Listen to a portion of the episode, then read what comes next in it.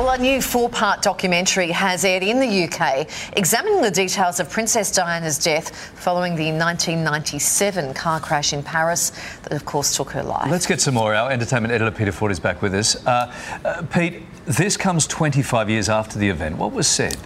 Yeah, so the exact date is midway through next week, and this is a Channel 4 documentary, and their documentaries are very well done. And in this case, they've spoken to dozens of people, including the journalist called Paul McMullen, who's talking about what a lucrative job it was simply to be a pap and follow Princess Diana around. Take a look.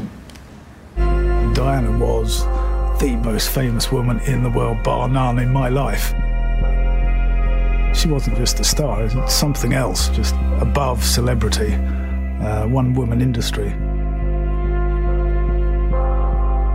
She was making everybody rich, I mean, very rich. I mean, honestly, some paps were doing a million pounds a year on Diana alone. Oh, wow. She was a commodity, wasn't she, when, Yeah. when you hear that? It goes on to talk about who was responsible, the paparazzi or the Ritz Hotel, Pete? Well, that's the basis of all these famous deaths. I mean, you want to have an answer, and sometimes the simple answer just doesn't seem to be good enough. So, in this, they explore the concept of who's to blame. You know, is it the Ritz Carlton Hotel? Is it is it the paparazzi?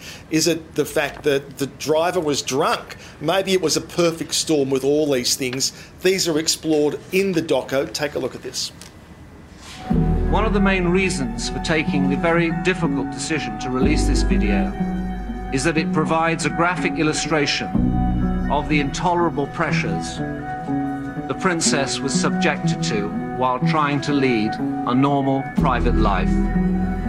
And just to remember, of course, there were pictures that were taken at the crash site, and they were in fact printed not by any mainstream media, but they were printed by rogue European outlets. And of course, by way of that, they are still accessible online. So it's uh, an extraordinary doco, it seems. I'm really eager to see all four parts of it. Yeah, we're looking forward to seeing that. All right, Pete, we're back with you soon. Thank you.